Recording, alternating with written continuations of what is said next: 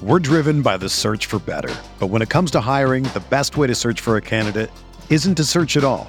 Don't search match with Indeed.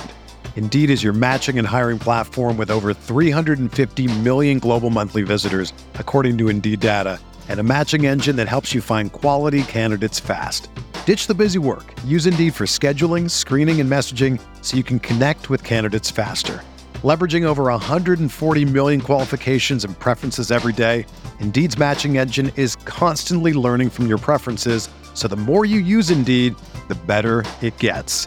Join more than 3.5 million businesses worldwide that use Indeed to hire great talent fast. And listeners of this show will get a $75 sponsored job credit to get your jobs more visibility at Indeed.com slash BlueWire.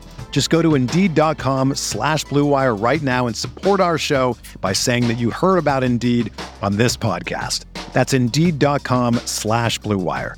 Terms and conditions apply. Need to hire? You need Indeed.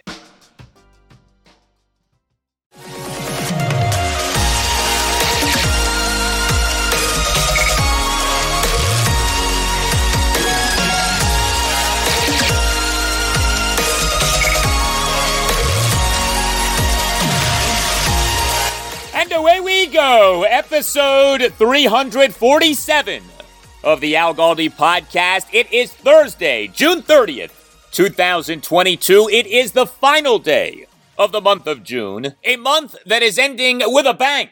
In terms of Washington, D.C. sports news, think about it. Tuesday afternoon, we had the reports of the glorious Commanders news. The Commanders having agreed on a three year contract extension with Terry McLaurin. Wednesday morning, we had reports of the Wizards having agreed on a big trade.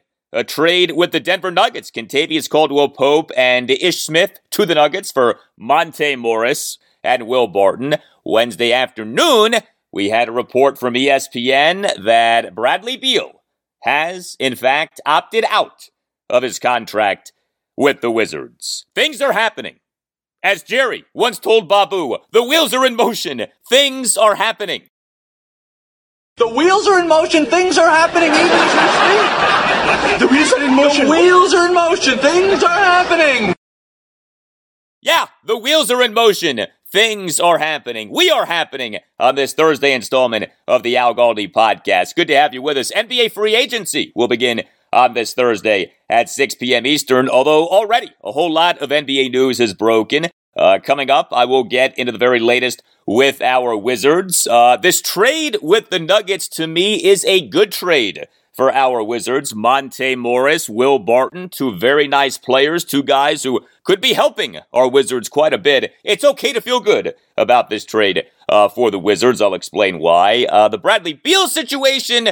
Uh, I don't know about you. I'm not feeling great about this. Uh, I don't know many Wizards fans who are feeling great about this. And of course, it's not that Bradley Beal is a bad player. He is not. Uh, it's not that Bradley Beal is a bad guy. He is not. But we're now one step closer to the Wizards potentially giving Beal a super max contract extension, a five year contract extension for about $250 million per year. $50 million per year for a non elite player in a salary cap league. Uh, I'm sorry.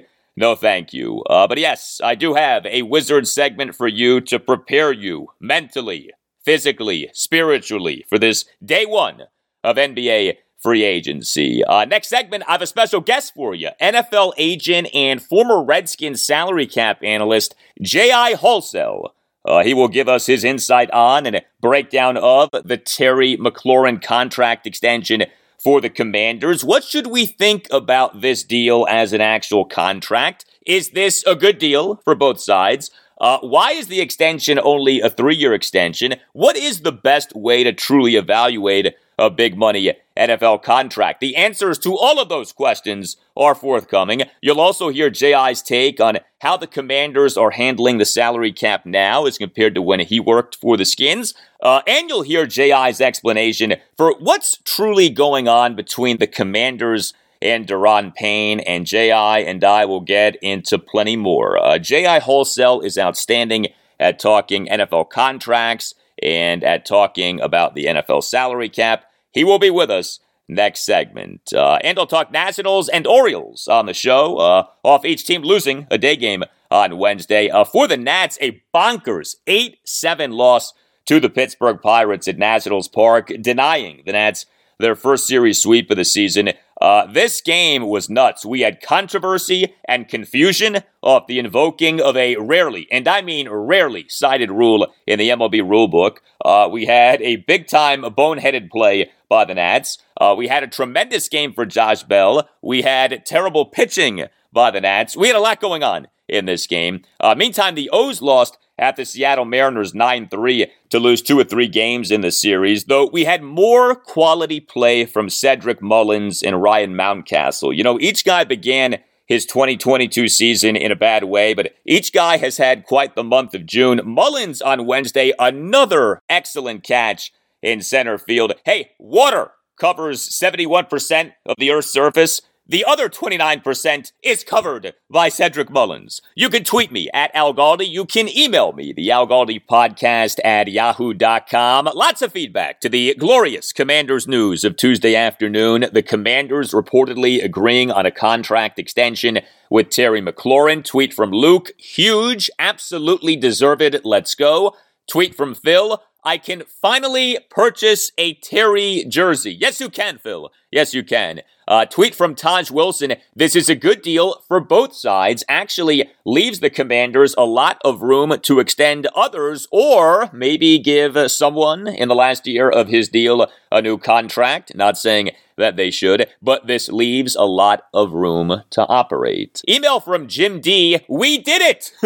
we did it! Now the season can really begin. On to training camp. Hail to the MFN Commanders. Uh, thank you for that email. Jim D. You see, right there is a happy Commanders fan. Email from Kevin couldn't be happier about the extension for Terry. You've been preaching patience for weeks, but I had already hit the panic button after the minicamp miss. With Terry and John Allen re signed, it feels like we have homegrown franchise players on both sides of the ball. I can't remember a time like this since the days of Stephen Davis and LaVar Arrington, a time when I was about eight years old. I had concerns that the team saw a Terry contract as a luxury given the potential depth we have at receiver with Jahan Dotson, Curtis Samuel, Dyami Brown, Cam Sims, Dax Milne, and our tight end room. Very happy that those concerns ended up being unfounded. To all Washington fans, rejoice. We've won the offseason again, but unironically this time. Hashtag scary Terry fever. Uh, thank you for the email, Kevin. Yeah, personally, I never bought into the idea that the Commanders took Jahan Dotson in the first round of the 2022 NFL draft to be Terry McLaurin's replacement. The Dotson pick to me was about adding a receiver who the team really likes in a league now, in which, of course, passing offense matters like never before. The Commanders have the potential to be very good at receiver for years to come. You think about Terry McLaurin and Curtis Samuel and Jahan Dotson, three talented guys, three young guys. I mean, that right there has the potential to be a very nice top three at receiver. Now, of course, there are caveats, right? Curtis Samuel needs to stay healthy. Jahan Dotson at this point is unproven as an NFL receiver, but to me, it's not a stretch to look at McLaurin, Samuel, and Dotson and think that the team could have its best top three at receiver since 2016 when the Redskins had Pierre Garcon, DeSean Jackson, and Jamison Crowder. The Redskins' passing offense in 2016 was elite. Wouldn't it be nice if the Commanders' 2022 passing offense was elite? Well, the law firm of Paulson and Nace is elite. If you or someone who you care about has been wronged and you are, or that someone is, in need of legal representation, do not hesitate to contact the law firm of Paulson and Nace. If you have a case, contact Paulson and Nace. You can call Paulson and Nace at 202 902 7611. And when you call, make sure that you tell Paulson and Nace that Al Galdi sent you. Paulson and Nace handles medical malpractice, personal injury, birth injury, legal malpractice, and consumer protection cases, offering aggressive advocacy for victims in Washington, D.C. and West Virginia. Paulson and Nace is widely respected throughout Washington, D.C. and West Virginia for the firm's accomplishments both in and out of courtrooms. Chris Nace and Matt Nace are dedicated trial attorneys who. Do not balk in the face of large insurance companies or well known businesses whose practices or products are directly related to the root of your harm. Paulson and Nace does not accept low settlement offers that benefit the people who caused clients harm more than the offers benefit the clients. Paulson and Nace is not afraid to take a case to trial. Paulson and Nace wins trials. Paulson and Nace has secured millions of dollars in verdict and settlement amounts for clients to better enable them to care for themselves and their families. Again, if you have a case, contact Paulson and Nace. If you feel that you've been wronged, if you think that you've been wronged but aren't sure, Call Paulson and Nace and schedule a, no obligation appointment. Yeah, you're obligated to nothing. Call Paulson and Nace at 202 902 7611. That's 202 902 7611. When you call, make sure that you tell Paulson and Nace that Al Galdi sent you. Schedule a no obligation appointment by calling 202 902 7611. You can also visit paulsonandnace.com. That's paulsonandnace.com. Just make sure that you tell Paulson and Nace that Al Galdi sent you. Paulson and Nace. If you have a case, contact Paulson and Nace.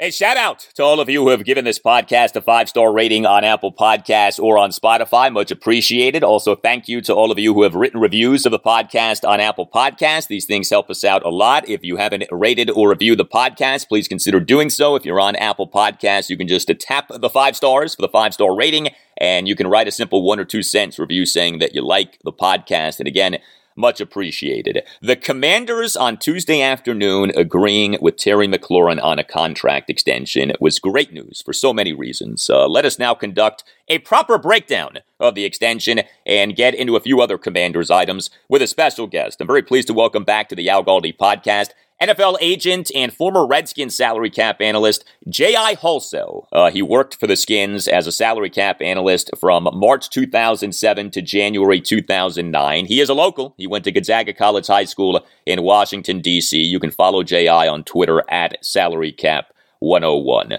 J.I., it's great to talk to you. How are you? I'm doing well, man. I appreciate you having me on as always. I appreciate you coming on. So, the Terry McLaurin contract extension with the Commanders, the deal got done. Uh, the reported terms, a three year extension worth up to about $71 million, $28 million signing bonus, which is the biggest signing bonus ever for an NFL receiver. And the deal includes about $53 million in guarantees. Uh, what are your major impressions of the deal? I mean, it's a deal that you, you've got to get done from a club perspective. Um, I'm not surprised that it got done. Um, when you're building a roster and you, you look at who Terry is, both on the field and in the locker room, um, and the message that it sends to the other players in the locker room that a core player who you drafted, you've now extended and you, you paid a, a market value for. I think all of those things add up to being a really good deal for the organization and obviously a good deal for uh, Terry.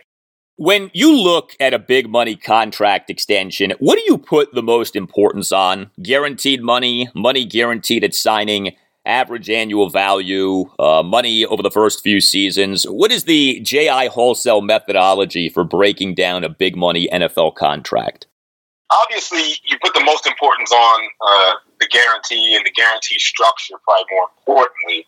Um, I know we it's easy for us to get caught up in the average per year, which in Terry's case is a little over 23 million per year. But as we all know, these deals naturally are not guaranteed, and therefore any amount or whatever amount you get truly guaranteed or can become truly guaranteed in a in short order is probably the most important mechanism of the contract. After that, I would say probably the length of the deal, and with this being a three year extension Terry actually will get another opportunity to get another bite at the proverbial apple pretty quickly here.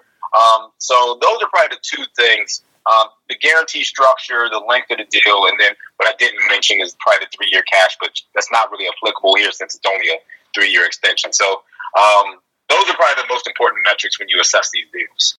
Yeah, so with the Terry McLaurin contract extension, with the Commanders only being a three year extension and not for a longer term, uh, did that surprise you?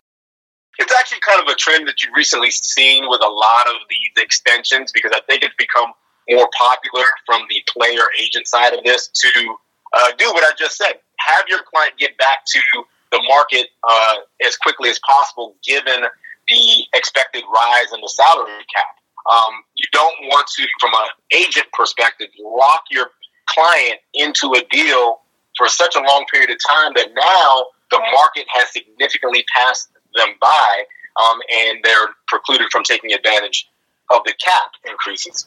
On the flip side of that, from a club perspective, if we were to play this out, so we know that here in 22, Terry was already under contract. In 23, that's his first new year.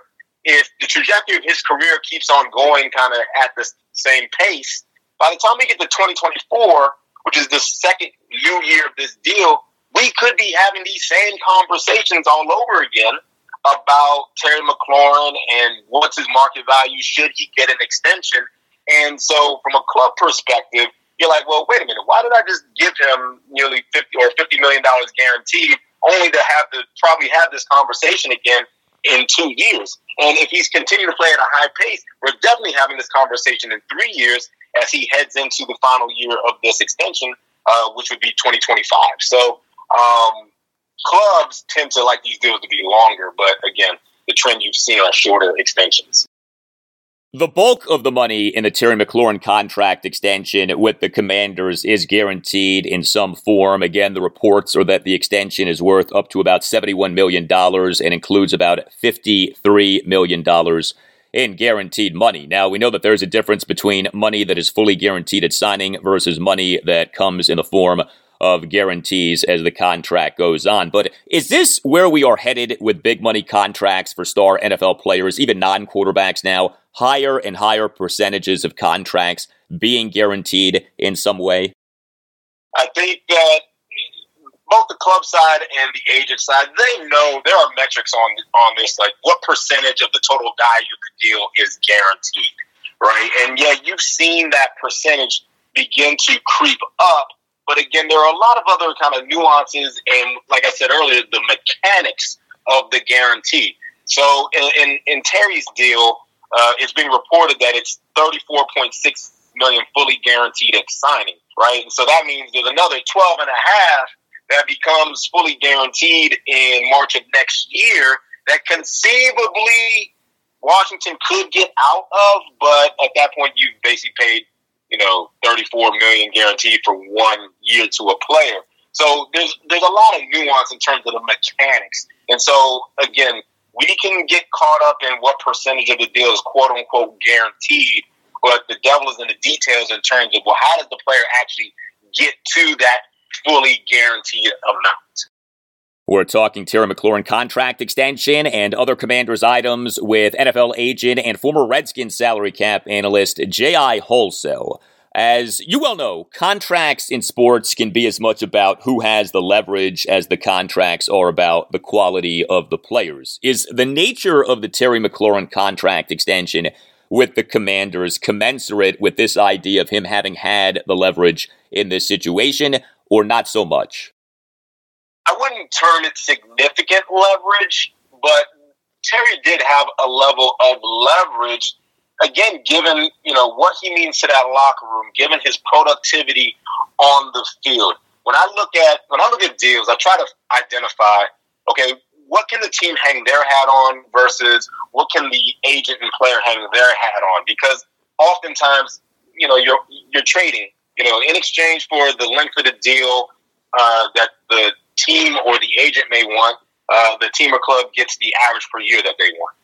In this particular deal, when you look at the wide receiver market, prior to Terry getting his deal done, there was a gap between Stefon Diggs' 24 million average per year and DJ Moore's 20.6, right? So from an average per year standpoint, my sense is Washington wanted to come in somewhere in that $4 million gap. The fact that they came in a little bit closer to Diggs as opposed to Moore tells me that they, the agent and player, Terry McLaurin, got closer to the APY that they wanted. But on top of that, they got the length of the deal that they wanted. Because as I mentioned a couple of minutes ago, we could be having this Terry McLaurin contract conversation two years from now, and definitely we'll be having it three years from now um, as he gets another bite at the apple. So it tells me that Washington was willing to give a little bit more than they probably were comfortable giving in exchange for securing a player who is a core part of what they are trying to build both on the field and in the locker. Yeah, and that obviously makes total sense. What did you think about Terry McLaurin no showing the Commanders' three day mandatory minicamp? No, I mean, it, you know, you're making a business decision both in terms of the stance you're taking uh, in regard to your contract negotiation, and also you're trying to manage risk, right? Mitigate risk. You know, they know who Terry McLaurin is. Um, he knows the scheme. He doesn't need to be out there. He doesn't need those reps. He doesn't need to go out there and risk injury, um, particularly in the middle of a contract negotiation. Um, so, it was I surprised? No, it's just part of the deal um, when it comes to trying to make sure that you mitigate risk and you don't do anything to uh, damage your contract negotiation position.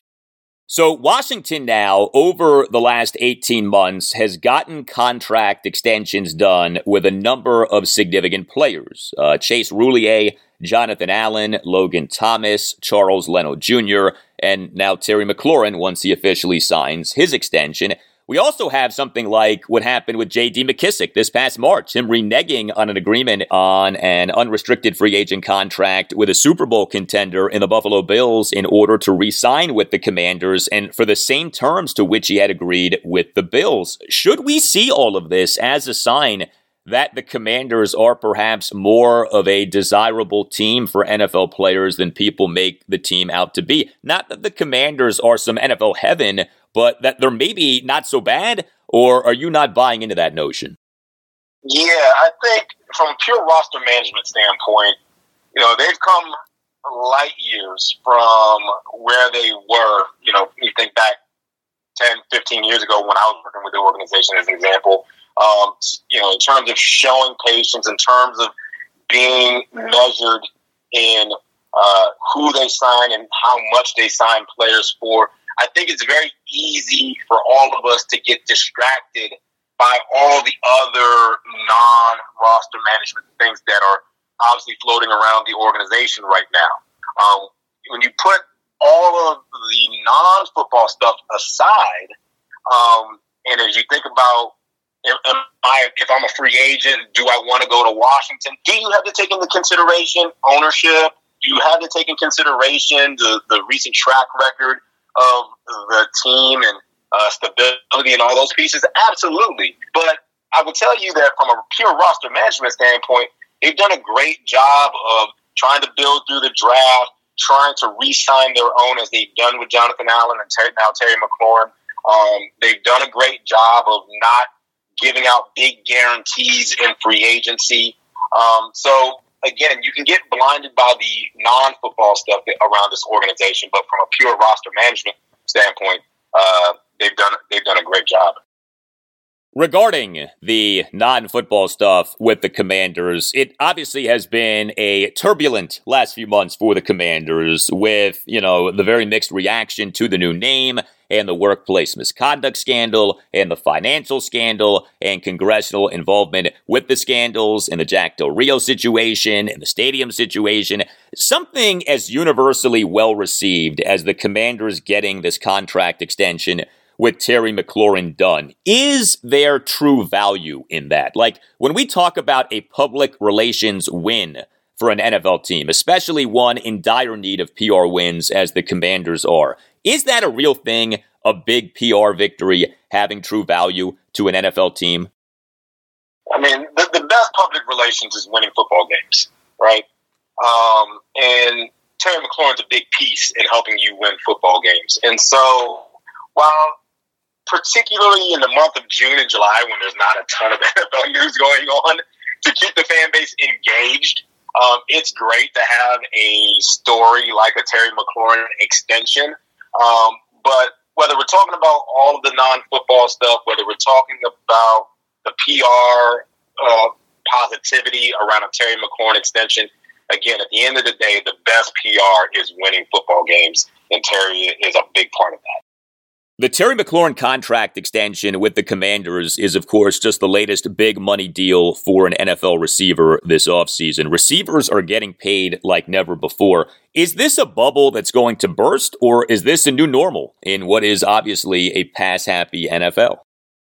Well, you do have a little bit of precedent around this in that there was a period, probably about five years or so ago, where running backs were even getting pretty good money when you think about the Zeke Elliott deals of the world.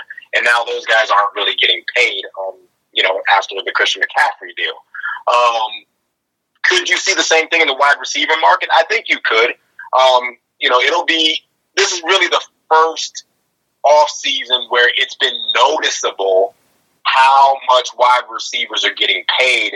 And so now there's going to be that much more of an emphasis on uh, evaluating the rookie wide receivers or your young wide receivers who are on rookie contracts to see how productive are they relative to their high higher priced peers, um, you know, who are veterans.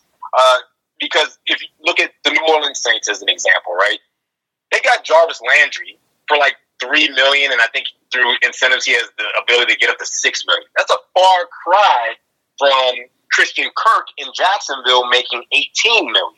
So the question becomes, how do I merge this valuation against the evaluation of a player? And does the dollars and cents make sense? And um, it'll be interesting to see um, if the wide receiver market continues to be where it's at today, or do we see it kind of come back down like we've seen the running back market? Yeah, no doubt. Uh, I have two non Terry McLaurin items for you. Daron Payne he's entering a contract season. All indications are that the commanders aren't trying to sign him to a contract extension this offseason, and yet indications also are that the commanders aren't interested in trading Payne this offseason. What do you make of how the commanders are playing the Daron Payne situation? Yeah, what I make of that is is that they're trying to keep all options on the table for as long as possible. And from a roster management standpoint, that's the prudent, smart strategy, right? There's no reason, there's no need to commit to one particular alternative here right now. Um, I know you've drafted potentially Daron's successor, but you know while you still control his rights, while you obviously got him under contract at eight and a half million dollars, um, you know, you let him go out there as much as he wants to and, and play football while you control his rights. And, um, you know, conceivably, could things change whereby now, as an organization, you're thinking about extending him when here we are on June 29th, you, you aren't currently thinking about extending him? Could you down the road think about, hey, maybe we can't get an extension done, but we're open to franchise tagging him? Um, there's a lot of alternatives here. Do you let him just play out the deal and then uh, when he leaves in free agency next year, you get a comp pick for him because he'll price on a, a big money free agency deal. Um, or if you don't want to wait until the comp pick uh, in 2024, uh, do you trade him for the trade deadline and, and, get a pick in the 2023 draft? So there's a lot of different alternatives that are on the table, and there's no need for the organization to, to commit to any one of those right now. All right. And then a narrative from Ron Rivera this offseason has been that the commanders have not done more in the offseason because of the trade for Carson Wentz, that taking on Wentz's salary cap hit of $28.3 million has restricted what the commanders can do in free agency and via trade. Well, uh, that simply isn't true. The commanders, as you and I are speaking, have $17.9 million in effective salary cap space per overthecap.com. Now, I'm not necessarily mad that the commanders have not done more this offseason because, as we know, spending more doesn't always equate to doing better. But why do you think that the commanders haven't done more this offseason and are using this salary cap excuse, which pretty clearly isn't true? Yeah, I think they're just being more measured. I think that they are being more deliberate in how they allocate their cap dollars. Um, you got a quarterback who's counting 28.3 million against your cap. It's not a horrible number. Um, as you just mentioned, they got 17.9 million in space currently. There's nothing wrong with you know with that 17.9 as you make it through uh, this 2022 season. If you can roll over a significant amount of that cap space as the salary cap increases. That further puts you in a better position so that now, as you got a quarterback in Carson Wentz, whose cap numbers into the future are, are fairly reasonable, to now then add pieces around Carson Wentz, both on the offensive side of the ball and the defensive side of the ball, I think they're just being great. they're just being measured in how they're allocating their cap dollars. Yeah, and as we have come to learn over the years, uh, being measured can be a very good thing. NFL agent and former Redskins salary cap analyst J.I. Halsell. Follow him on Twitter at salarycap101. J.I., I always appreciate your insight. Thank you so much for your time and all the best to you. Thanks again, man. I appreciate it. All right, good stuff from J.I. Halsell. Up next, I'm talking Wizards. NBA free agency will begin on Thursday at 6 p.m. Eastern, but the Wizards already have made a big move, reportedly agreeing on a trade with the Denver Nuggets. Uh, if you're like me and are a Wizards fan, you should like this trade. I'll explain why straight ahead.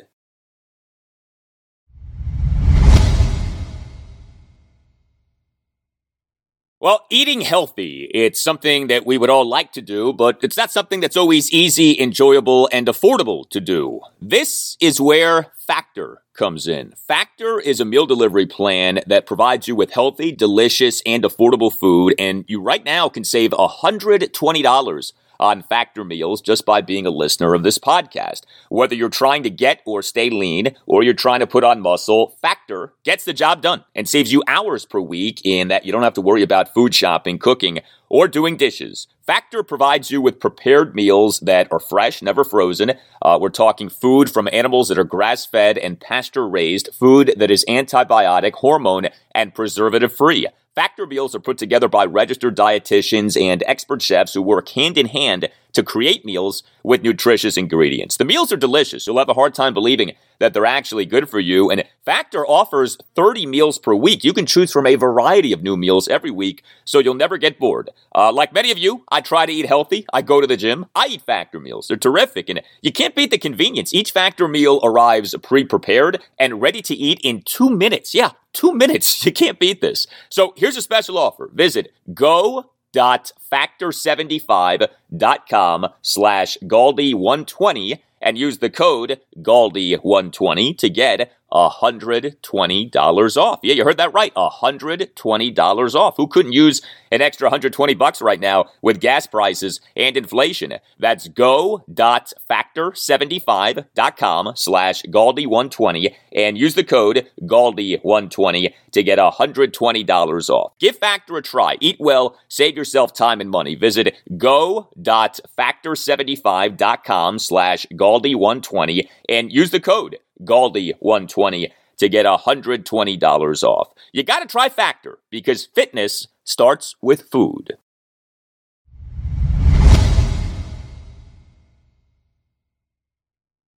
All right, let us talk some wizards. I said, let us talk some wizards. The damn Washington Wizards. Yes, Stephen A. Smith. Thank you. The Wizards. Uh, NBA free agency will begin on Thursday at 6 p.m. Eastern. Uh, it is then that NBA teams may begin negotiating with free agents from other teams, although it is not until July 6th at 12.01 p.m. Eastern that NBA teams can begin actually signing free agents from other teams to contracts. But the Wizards on Wednesday morning started their party early uh, by reportedly agreeing on a major trade with the Denver Nuggets. The Wizards are sending Kentavious Caldwell Pope and Ish Smith to the Nuggets for Monte Morris and Will Barton. Uh, the trade cannot become official until the NBA's new league year begins. That will be again on July 6th at 12:01 p.m. Eastern. But yeah, the trade is going down. Uh, Monte Morris is a point guard. Will Barton is a small forward. Uh, not that positions that aren't point guard really matter in the NBA anymore, but I like this trade. I actually like it quite a bit. The Wizards, of course, needed a point guard. Uh, they also needed better three point shooting, and they, for seemingly forever, have needed guys who are willing to play defense. Well, the Wizards are addressing all of these things with this trade and Wizards head coach Wes Unseld Jr. knows Monte Morris and Will Barton well. Wes Unseld Jr. was an assistant for the Denver Nuggets for six seasons 2015, 2016, through 2020 2021. Uh, he in December 2020 was promoted to associate head coach for the Nuggets. So Wes Jr. was with the Nuggets for each of Monte Morris's first four seasons with the team, 2017-2018 through 2020-2021, and for six of Will Barton's seven full seasons with the team, 2015-2016 through 2020 2021. The Wizards this past season ended up being like a chemistry experiment that went horribly wrong. The team had a bunch of new players, and the mix ended up being really bad. That's why the Wizards in February traded away two guys in Spencer Dinwiddie and Montrezl Harrell, who the Wizards had just acquired the previous August. Well, the Wizards in Monte Morris and Will Barton are getting guys who Wes Unseld Jr. knows and can trust, and these guys can play. Uh, Monte Morris is young and under team control for two seasons. Uh, this upcoming season will be Monte Morris's age 27 season. He has two seasons left on his contract 2022 2023, $9.13 million, 2023 2024, $9.8 million.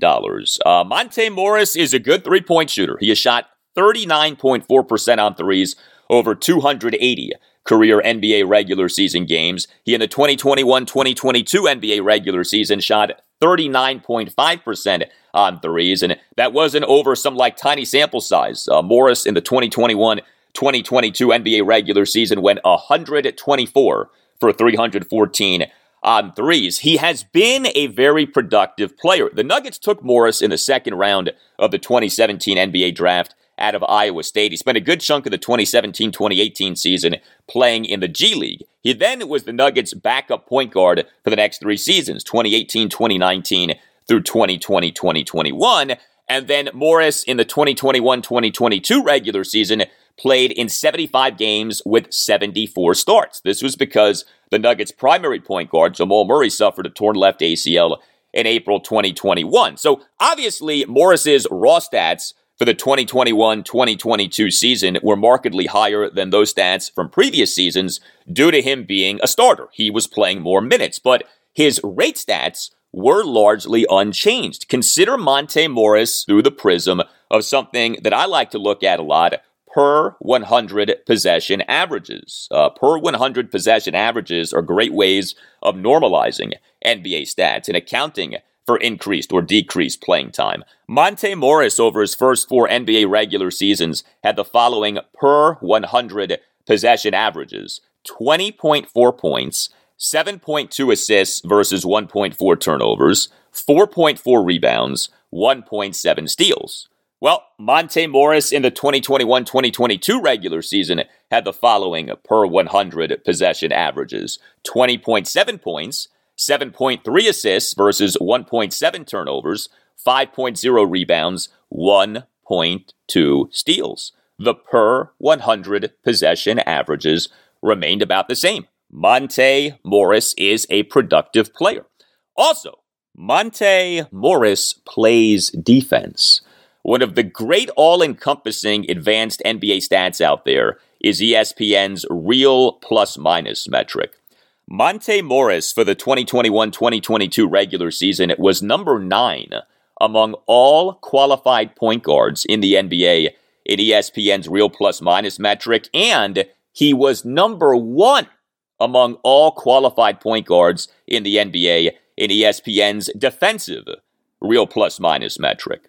There were not a ton of great options for the Wizards in terms of realistically available veteran point guards this summer. Uh, free agent point guards were set to include guys like Jalen Brunson of the Dallas Mavericks and Ricky Rubio of the Cleveland Cavaliers and Tyus Jones of the Memphis Grizzlies. This is not a great class of free agent point guards. Uh, the trade market for point guards would seem to include, say, DeJounte Murray of the San Antonio Spurs, Malcolm Brogdon of the Indiana Pacers, Mike Conley Jr. of the Utah Jazz. But of course, to trade for someone, you have to give up an asset or assets. And in the case of DeJounte Murray, the Wizards seemingly would have had to have given up a whole lot. And we on Wednesday afternoon had multiple reports that Murray is being traded to the Atlanta Hawks for a whole lot.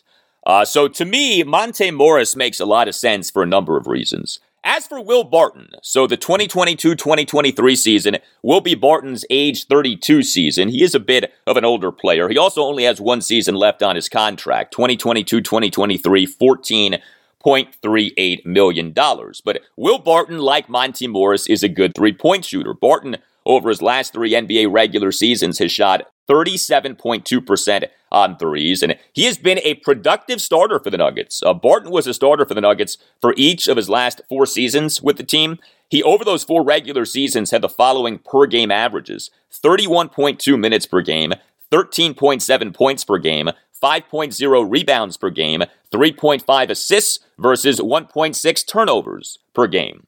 Also, Will Barton, like Monte Morris, shines bright under the spotlight of ESPN's real plus minus metric. Barton for the 2021 2022 regular season it was number eight among all qualified small forwards in the NBA in ESPN's real plus minus metric and was number two among all qualified small forwards in the NBA in ESPN's defensive real plus minus metric. He, like Monte Morris, can play defense. Imagine that for our Wizards, who, with the exceptions of a few seasons under then head coach Randy Wittman, have been horrible defensively, seemingly forever.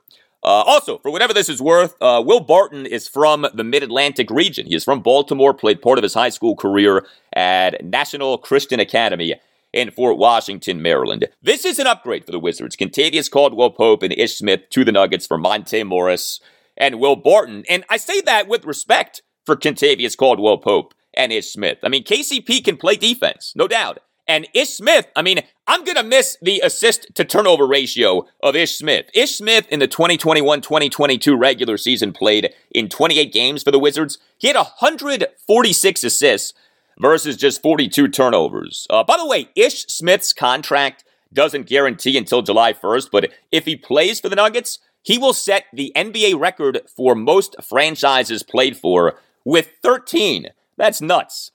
Uh, you know, the Wizards do not have much room with which to work if, in fact, they are not willing to pay the luxury tax. Unless the Wizards make some more trades and or are willing to pay the luxury tax, the Wizards don't have the room to make big splashes in free agency this summer. Uh, the Wizards do have the mid level exception and the biannual exception, which are two means of signing free agents while being in a tight salary cap situation. But otherwise, nobody is expecting the Wizards to be a uh, major playa playa in free agency this year. And so a trade of significance by the Wizards was what we were expecting. And if you are a Wizards fan, you almost certainly know that Wizards president and general manager Tommy Sheppard has not been afraid to shake things up. Uh, December 2020, right? Traded John Wall and a protected first round pick to the Houston Rockets for Russell Westbrook. Uh, August 2021, the five team mega trade with the Los Angeles Lakers, Brooklyn Nets, San Antonio Spurs, and Indiana Pacers. So the Wizards in that trade dealt Russell Westbrook to the Lakers and acquired Spencer Dinwiddie, Kyle Kuzma, Kentavious Caldwell Pope,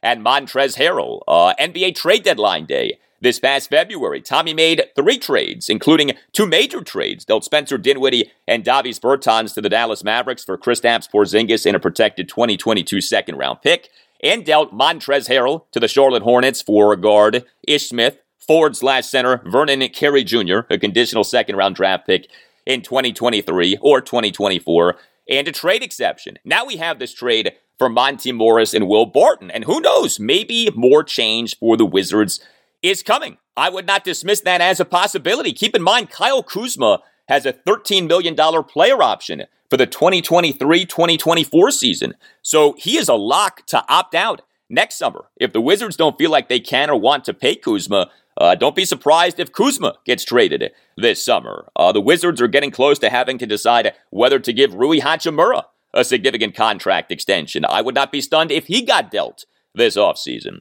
We shall see. Of course, the big thing that's coming for the Wizards in free agency is the Bradley Beal situation. And we on Wednesday afternoon had movement in the Bradley Beal situation as we got word that he has opted out of his contract. We got a Woj bomb, in fact. Tweet from ESPN NBA insider Adrian Wojnarowski on Wednesday afternoon. Quote, Washington Wizards star Bradley Beal has declined his $36.4 million option and become a free agent. His agent, Mark Bartelstein of Priority Sports, tells ESPN Beal is eligible to sign a five year max to return to Wizards or sign elsewhere on a four year deal.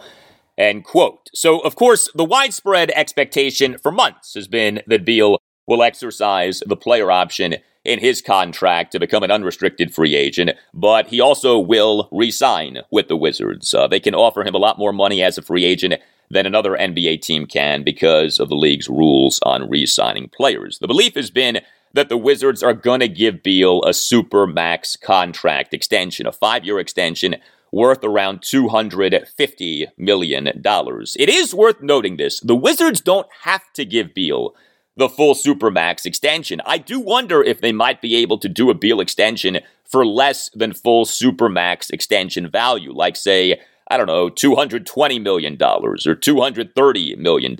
But yeah, a 200 plus million dollar contract extension for Bradley Beal is coming.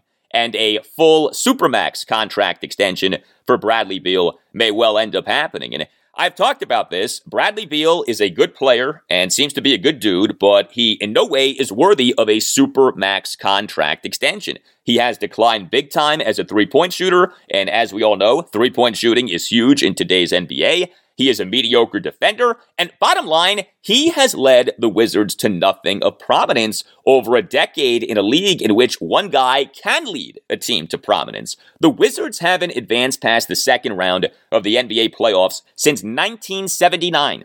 The Wizards haven't won at least 50 games in a regular season since the 1978 79 season. Beal is a good player but he's not an elite player. And the second that he signs this extension, especially if it ends up being a full Supermax extension, that deal becomes a bad NBA contract. That deal becomes maybe among the worst contracts in the NBA, depending on how he plays. It's amazing to me how many bad contracts the Bullet slash Wizards have signed over the years, and that they're now about to jump right back into another potentially bad contract is just crazy when you think about it. But consider all of the regrettable contracts that our Bullet slash Wizards have signed players to over the years. The Juwan Howard contract, the Gilbert Arenas contract, the Ian Mahinmi contract, the John Wall contract, the Otto Porter Jr. contract, the Davis Bertans contract, uh, the Spencer Dinwiddie contract ended up looking bad as last season went on. And now here we are again as we're about to get the Bradley Beal contract, what may well be his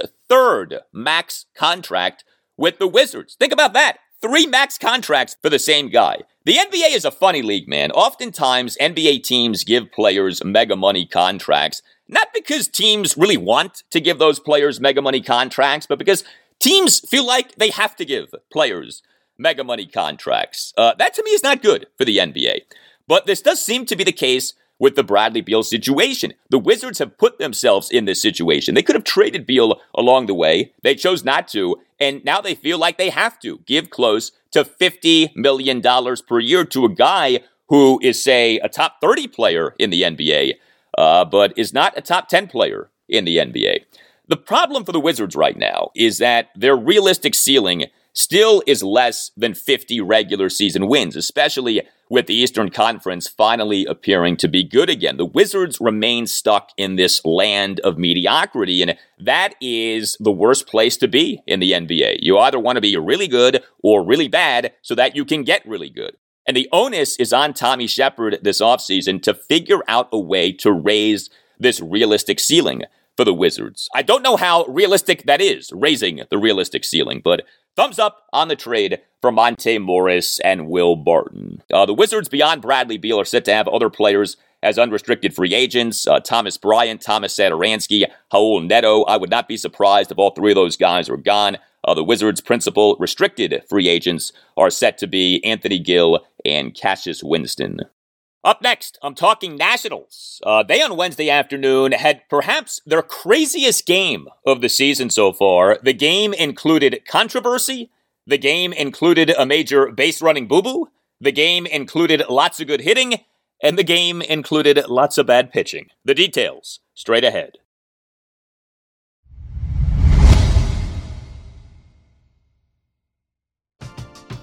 We're driven by the search for better. But when it comes to hiring, the best way to search for a candidate isn't to search at all. Don't search match with Indeed. Indeed is your matching and hiring platform with over 350 million global monthly visitors, according to Indeed data, and a matching engine that helps you find quality candidates fast. Ditch the busy work. Use Indeed for scheduling, screening, and messaging so you can connect with candidates faster. Leveraging over 140 million qualifications and preferences every day, Indeed's matching engine is constantly learning from your preferences, so the more you use Indeed, the better it gets. Join more than 3.5 million businesses worldwide that use Indeed to hire great talent fast. And listeners of this show will get a $75 sponsored job credit to get your jobs more visibility at Indeed.com slash BlueWire. Just go to Indeed.com slash BlueWire right now and support our show by saying that you heard about Indeed on this podcast. That's Indeed.com slash BlueWire. Terms and conditions apply. Need to hire? You need Indeed. It's Kaley Cuoco for Priceline. Ready to go to your happy place for a happy price? Well, why didn't you say so? Just download the Priceline app right now and save up to 60% on hotels. So, whether it's Cousin Kevin's Kazoo concert in Kansas City, go Kevin, or Becky's Bachelorette Bash in Bermuda, you never have to miss a trip ever again. So, download the Priceline app today. Your savings are waiting. Go to your happy place for a happy price. Go to your happy price, Priceline.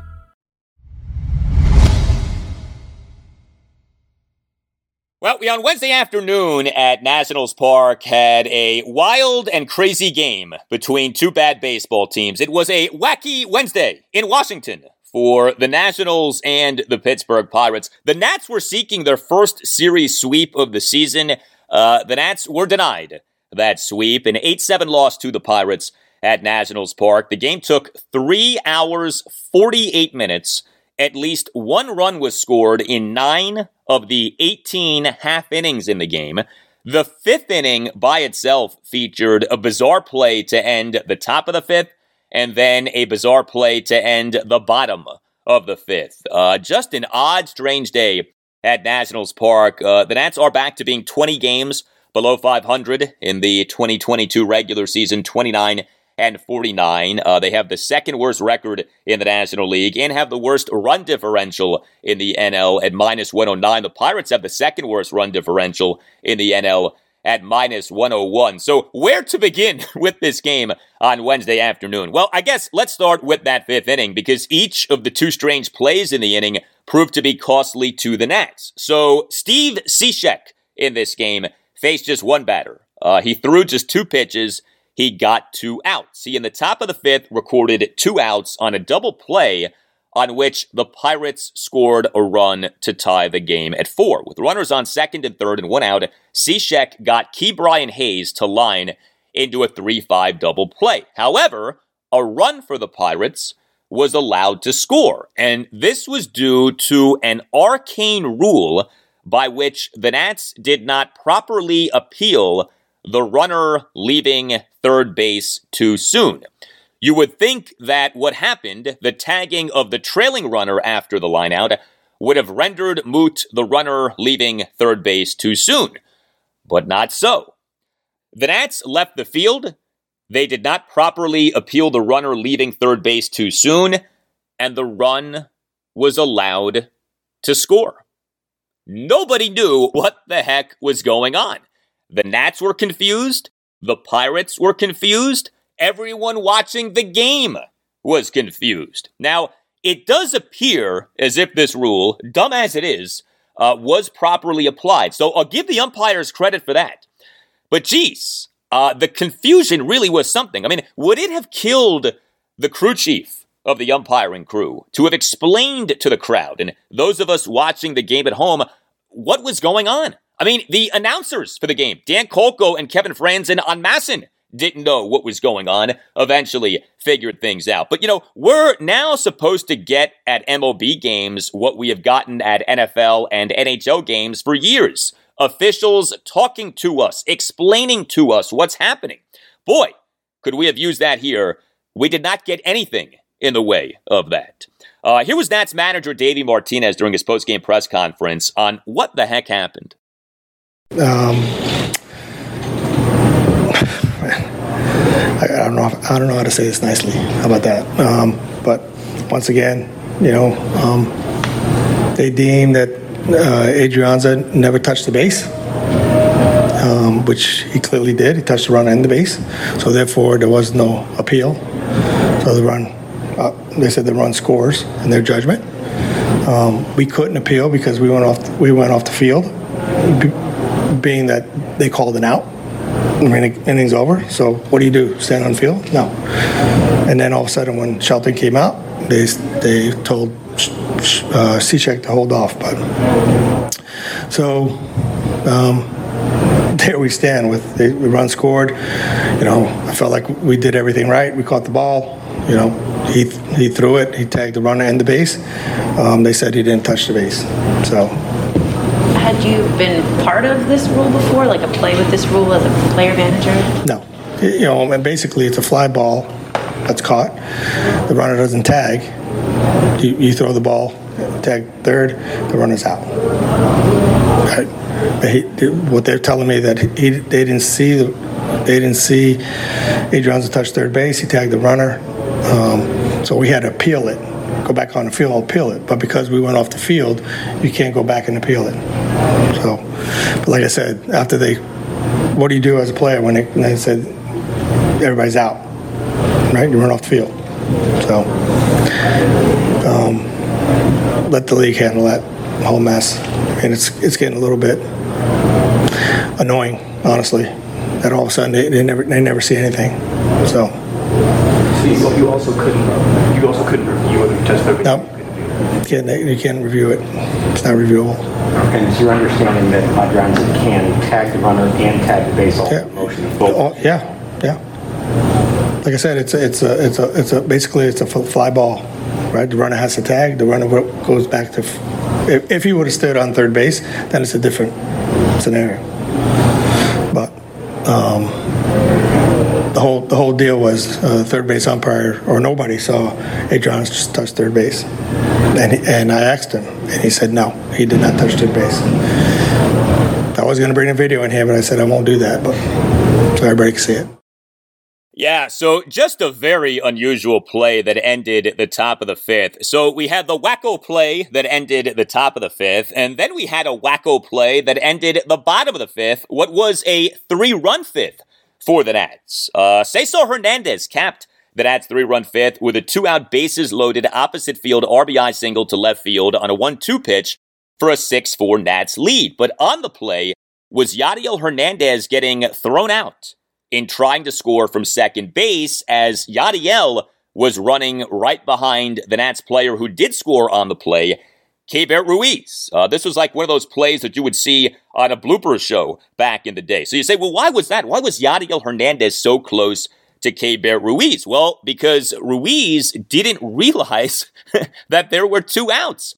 And thus, he was waiting to tag up from third base on the play instead of running on contact. And thus, Yadiel had to wait up behind Ruiz. Just a major base running blunder by Keibert Ruiz, who is a young player, but who really hasn't made much in the way of blunders so far in his major league career. So I don't want to hammer Keibert Ruiz too hard, but that was bad. Him not realizing that there were two outs, and he didn't have to tag up. You run on contact in a situation like that. Bases loaded, two outs. That should have been at least a two run single for Cesar Hernandez. Instead, it was only a one run single, and Yadiel Hernandez ended up being tagged out. Uh, you know, the Nats in this game hit like crazy and yet somehow lost the game. The Nats scored seven runs. The Nats totaled 16 hits. The Nats worked six walks. The Nats went seven for 14 with runners in scoring position. Go figure this series. The Nats over the first two games, a mere two for 22 with runners in scoring position, and yet won both of those games. The Nats in this game three on Wednesday afternoon, seven for 14 with runners in scoring position, and yet lost the game.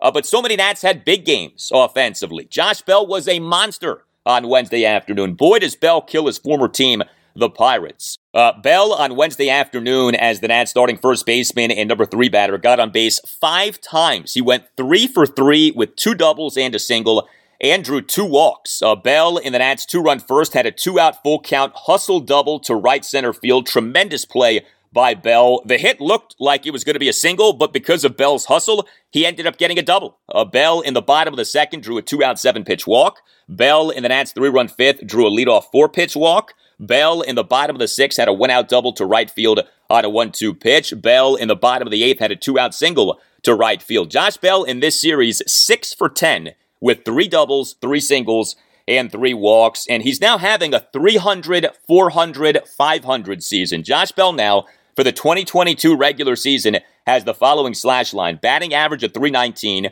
on base percentage of 402, slugging percentage of 507. What a season Josh Bell is having. Let me make this clear. He is by far the most deserving Nationals player to be on the National League All Star team. Whether he makes it, who knows, but he is the most deserving Nat to be an NL All Star this season. Remember, every major league team is required to have at least one representative on an All Star team.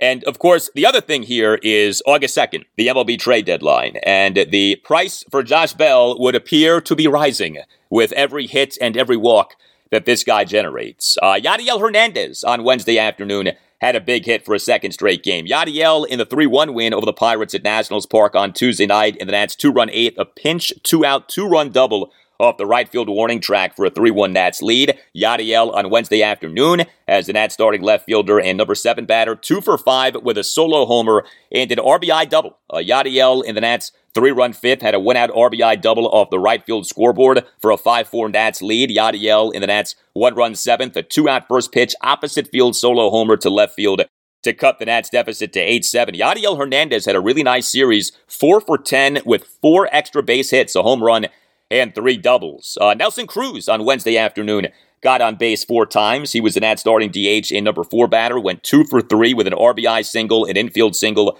and two walks. The RBI single coming in the Nats two run first, a two out first pitch RBI opposite field single through the right side of the infield to cut the Nats deficit to 2 1. You know, I mentioned Keibert Ruiz. He had the major base running blunder, no doubt, but he did have an active game on Wednesday afternoon. Ruiz, as the Nats starting catcher and number six batter, two for four with two RBI singles, a walk, a stolen base, and he threw out a runner on an attempted steal of second base. A Ruiz in the Nats two run first, a two out RBI single to center field to tie the game at two, and then he stole base. A Ruiz in the top of the second threw out Oneil Cruz on an attempted steal of second base. Ruiz in the bottom of the third, a leadoff seven pitch walk despite having been down to the count of 1.12. Ruiz in the Nats three run fifth, a one out RBI single to left field on a 1 2 pitch to tie the game at four, but he also in the inning had the big base running mistake. But like I said, a lot of hits for the Nats in this game. Uh, Juan Soto on Wednesday afternoon was the Nats starting right fielder, number two batter, one for five with an RBI double. He and the Nats one run second had a two out RBI double to right field for a 3 2 Nats lead. Cesar Hernandez on Wednesday afternoon as the Nats starting second baseman and number one batter, two for five with an RBI single and another single. Ehire Adrianza on Wednesday afternoon had two hits. He was an Nats starting third baseman and number eight batter. He went two for five with two singles. He did strike out three times, but uh, he had a good looking one out bunt single in the Nats three run fifth inning. Uh, we also had Luis Garcia on Wednesday afternoon. Nat starting shortstop and number five batter, one for five with a single. He left eight men on base. It's not often that you see something like that, but Garcia in game three of this series leaving eight men on base. You may recall Nelson Cruz in game one of this series left seven men on base. Uh, also, Luis Garcia did commit an error on Wednesday afternoon. Top of the sixth, committed a two out fielding error on a grounder hit up the middle by Oneil Cruz. Uh, Garcia bobbled the baseball in trying to transfer it from his glove to his throwing hand. So a lot to take in with this 8 7 loss for the Nats to the Pirates at Nationals Park on Wednesday afternoon. And we haven't even yet addressed the Nats pitching in the game, but uh, I can actually summarize that up pretty quickly. Uh, the Nats pitching on Wednesday afternoon was really bad. Uh, the Nats pitching lately has been good. The Nats pitching on Wednesday afternoon was not good. Uh, Paolo Espino was the Nats starting pitcher on Wednesday afternoon, and he struggled. Uh, he allowed four runs in four and a third innings. He gave up five hits, two home runs, a double, and two singles. He did have four strikeouts versus one walk. His pitch count wasn't that high, 66 pitches, but he just was not on. Uh, Paolo in the top of the first gave up a two run opposite field homer to Bryan Reynolds to left center field for a 2 0 Pirates lead. Paolo in the top of the fourth gave up a one out solo homer to Daniel Vogelbach to right field to tie the game at three. And then the Nats bullpen. Uh, it on Wednesday afternoon was brutal. Five Nats relievers combined to allow four runs in four and two thirds innings on four hits, four walks, a hit by pitch, and a wild pitch. Uh, we had what happened with Steve Cishek. And you know, again, he only faced one batter. He threw just two pitches. I think it's debatable whether Cishek should have been yanked from the game as quickly as he was. Now, Cishek has not had a very good season, that's true, but Davey Martinez lately has been leaning on the likes of Carl Edwards Jr. and Kyle Finnegan and Tanner Rainey a good amount. And what we saw in this game, especially from Edwards, was that he just was off. Cishek faced his one batter, threw his two pitches, got the two outs. Carl Edwards Jr. then came into the game, and he did not look good. He officially allowed three runs in one inning. He, in the top of the sixth, allowed a run on a leadoff homer by Bryan Reynolds to right field to cut the Nats' lead to 6 5, and the homer was some shot when it projected 420 feet for StatCast. Edwards in the top of the sixth also gave up a two out single to Josh VanMeter on an 0 2 pitch. And then Edwards in the top of the seventh gave up a leadoff single to Michael Perez, then issued a wild pitch, and then issued a six pitch walk of Hoy Park. Edwards was not on, and then he was brought in for another inning, and he was still not on and didn't get a single out in that inning. And then Kyle Finnegan came into the game in that inning, and he had problems. Finnegan came into the game top of the seventh, runners on first and second, no outs. Nats clinging to a 6 5 lead, and things did not go well for Finnegan. He gave up a one out, three run homer to Bryan Reynolds to left field on a 1 2 pitch for an 8 6 Pirates lead. The homer was Bryan Reynolds' third home run of the game, as yes, we also had that in this game on Wednesday afternoon, a guy hitting three home runs.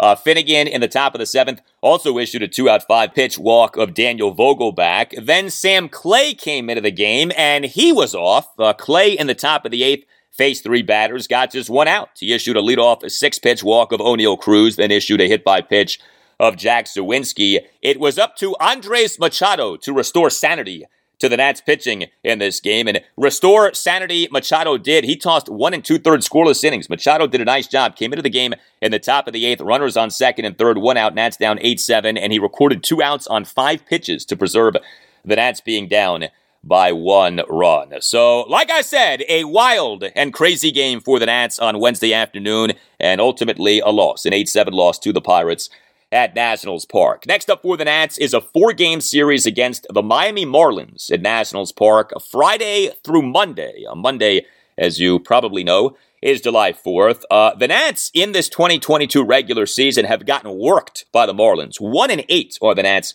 so far against the Marlins. Uh, game one, Friday evening at 6.05, Josiah Gray will be the Nats starting pitcher. Game two, Saturday afternoon at 4.05, Jackson Tetreault will be the Nats starting pitcher. Game three, Sunday afternoon at 1.35, Erick Fedde will be the Nats starting pitcher. And game four, Monday morning. Yes, Monday morning, the annual uh, morning start time for a Nats game at Nationals Park on July 4th. 11.05 a.m. first pitch. Patrick Corbin will be the Nats starting pitcher.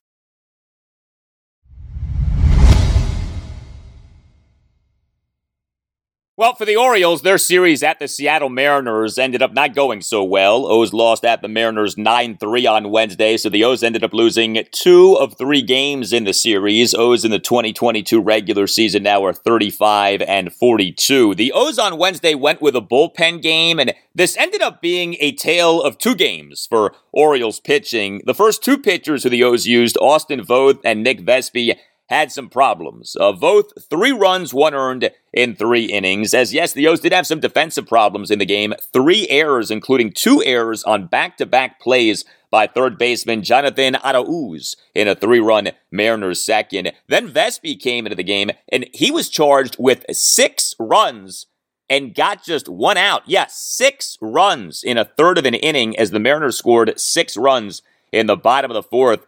That will ravage a relief pitcher's ERA. Six runs in a third of an inning. The Mariners scored six runs in the bottom of the fourth. Bryan Baker then came into the game. He did allow multiple inherited runners to score, including issuing a one out run scoring wild pitch in that six run Mariners fourth. But officially, Baker, Dylan Tate, and Jorge Lopez combined for four and two thirds scoreless innings with six strikeouts. Lopez was outstanding again, scoreless bottom of the eighth with three strikeouts. Jorge Lopez now for the 2022 regular season has an ERA of 0.73 and a whip of 0.81. When your ERA and your whip are close to being the same, that's usually a sign that you're having a great season, and Jorge Lopez is having a great season. Uh, the Orioles' offense on Wednesday, just three runs, just eight hits. Uh, the O's did work four walks, but went just one for eight with runners in scoring position. Two bright spots were Cedric Mullins and Ryan Mountcastle. Uh, Mullins on Wednesday as the Orioles starting center fielder and number one batter, two for three with two singles and two walks. He got on base four times, and he made yet another great defensive play. Uh, Mullins in the bottom of the third, a terrific running, backhanded, and leaping catch at the right center field warning track of a deep flyout by Carlos Santana for the second out. Uh, Cedric Mullins is covering so much ground right now in the outfield. He has been so good defensively, especially lately in center field. And Mullins is coming along offensively here. Mullins in this series, 4 for 11 with two doubles, two singles, and three walks. Uh, he in this month of June has an on base percentage of 352. I do still want to see Mullins hit for more power, but he has been getting on base a lot lately, and the defense has been superb. And then with Ryan Mountcastle, he on Wednesday as the Orioles starting DH and number six batter, two for three with an RBI double, a single, and a walk. Uh, Mountcastle is having an outstanding June. Ryan Mountcastle in this month of June on base percentage at 345, slugging percentage of 614. Uh, that is ridiculous. Slugging 614 for the month. Mountcastle in June has hit for a lot of power. So Cedric Mullins and Ryan Mountcastle, each guy this season got off to a really bad start. Each guy in June has been impressive. Uh, next up for the O's, a three game series at the Minnesota Twins, Friday through Sunday. Game one, Friday night at 8:10. Spenser Watkins will be the Orioles starting pitcher. Game two, Saturday afternoon at 2:10. Jordan Lyles will be the Orioles starting pitcher. And game three, Sunday afternoon at 2:10. Tyler Wells will be the Orioles starting pitcher.